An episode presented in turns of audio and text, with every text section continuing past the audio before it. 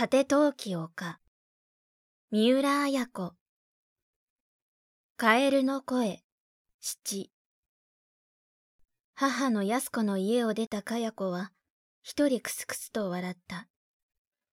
明子の手作りのパウンドケーキを自分の手作りのように言って祖母の常に渡すと、常は目尻に涙をためて喜んだのだ。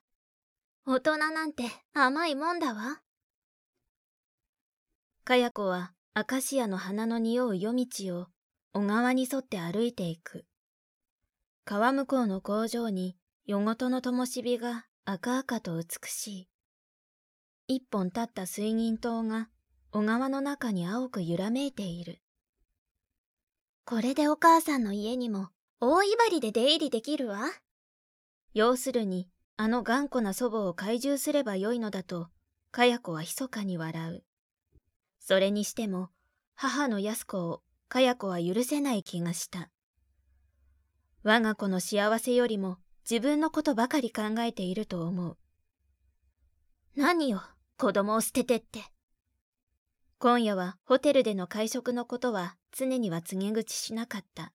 が、いつかは必ず母を窮地に追いやってやるのだと、かや子は心に決めた。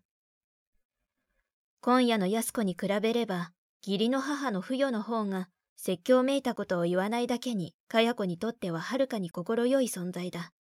人通りのない夜道をバス通りに向かって、かや子はゆっくりと歩いていく。まだ9時半だ。かや子は心の高ぶりを鎮めるように、川に沿って歩いていく。あきこのやつ、きっと怒ってるわ。フィアンセの金井正夫のために作ったパウンドケーキをかや子が持ち出したと言って怒っているあき子を思うと、かや子は嬉しくなった。いつも控えめに、穏やかに何の表情も見せないあき子を、かや子は憎んでいた。それはあき子が表情を顔に表さないからか、母の不与といつもむつまじく暮らしているからか。かや子はわからない。その両方にかや子は腹を立てているのかもしれない。とにかく、人を怒らせることは、かや子にとって楽しいゲームであった。自分の言葉が相手の胸に針のように刺さるのが何よりもかや子をはつらつとさせた。自分という人間がいるために他の人間が不幸になる。そのことがかや子の一番大きな喜びなのだ。かや子自身が幸せでないのに他の人間が幸せであるというのは、かや子にとって許せないことだった。200メートルほど歩いた時だった。人通りのない道に黒い二つの影が入ってきた。かや子ははっと立ち止まった。かや子はさりげなく左手の家の車庫の影に隠れた。そのかや子には気づかずに二つの影は近づいてきた。かや子は息を潜めて道を行く二人を見守った。やはりエリコとそして西島博之だった。僕にはその気持ちわかるな西島の言葉がかや子の神経を逆なでた。とっさにかや子は二人の後をつけようと思った。あと200メートルほどでエリコの家だ。そこで二人は別れるだろうか。きっと、まだまだ二人で歩くつもりだわ。かや子は腹立たしげにした打ちをした。あなたの気持ちはよくわかるな。そんなことを言ってくれる男性など、かや子にはいない。大抵の男性は、君の気持ちはわからない、と必ず言う。だから今の一言は、かや子にとって言いようもなく腹立たしいものだった。人の気持ちなんか、わかるはずないわ。かや子はそう固く信じている。口と腹の中が違うのが人間ではないか。父の陽一にしたってそうだ。かや子は目に入れても痛くない。などと言いながら陰でこっそり別れた母や姉と食事をしている。つまりは口ほどに自分を愛してはいないのだと思う。かや子は20メートルほど離れて、ひっそりとエリコと西島の後を追った。二人はむつまじげに肩を並べて歩いていく。二人は黒住橋の社殿のある角に来た。二人が立ち止まった。かや子も立ち止まった。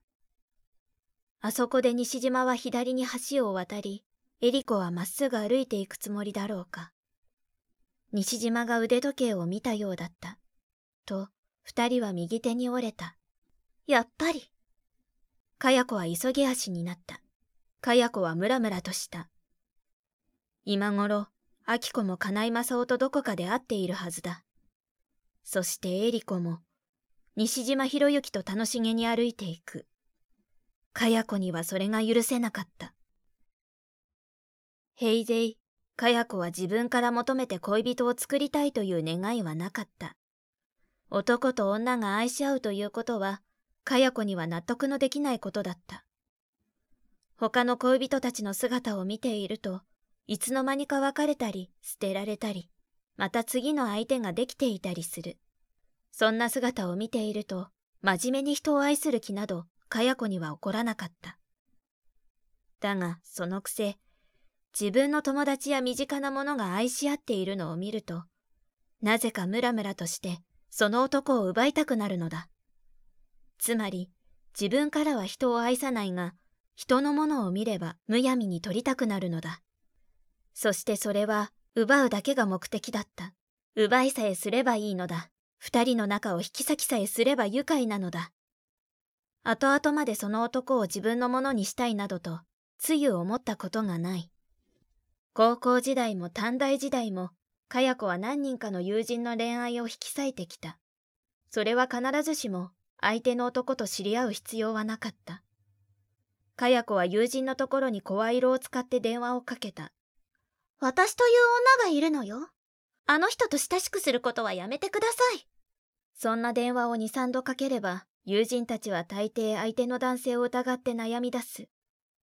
それを見るとかや子は腹を抱えて笑いたくなるのだ。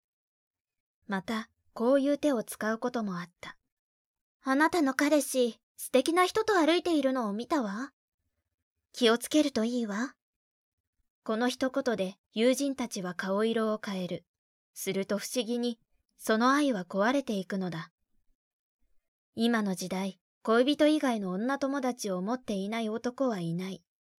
だから、素敵な女性と歩いていたという言葉は、決してかよ子の嘘にはならなかった。人間と人間とのつながりなんて、脆いものだわ。かや子はそう思っている。たった一二度の抽象で、お互いの間に亀裂が生ずるのだ。それは見ていてあっけないほどだ。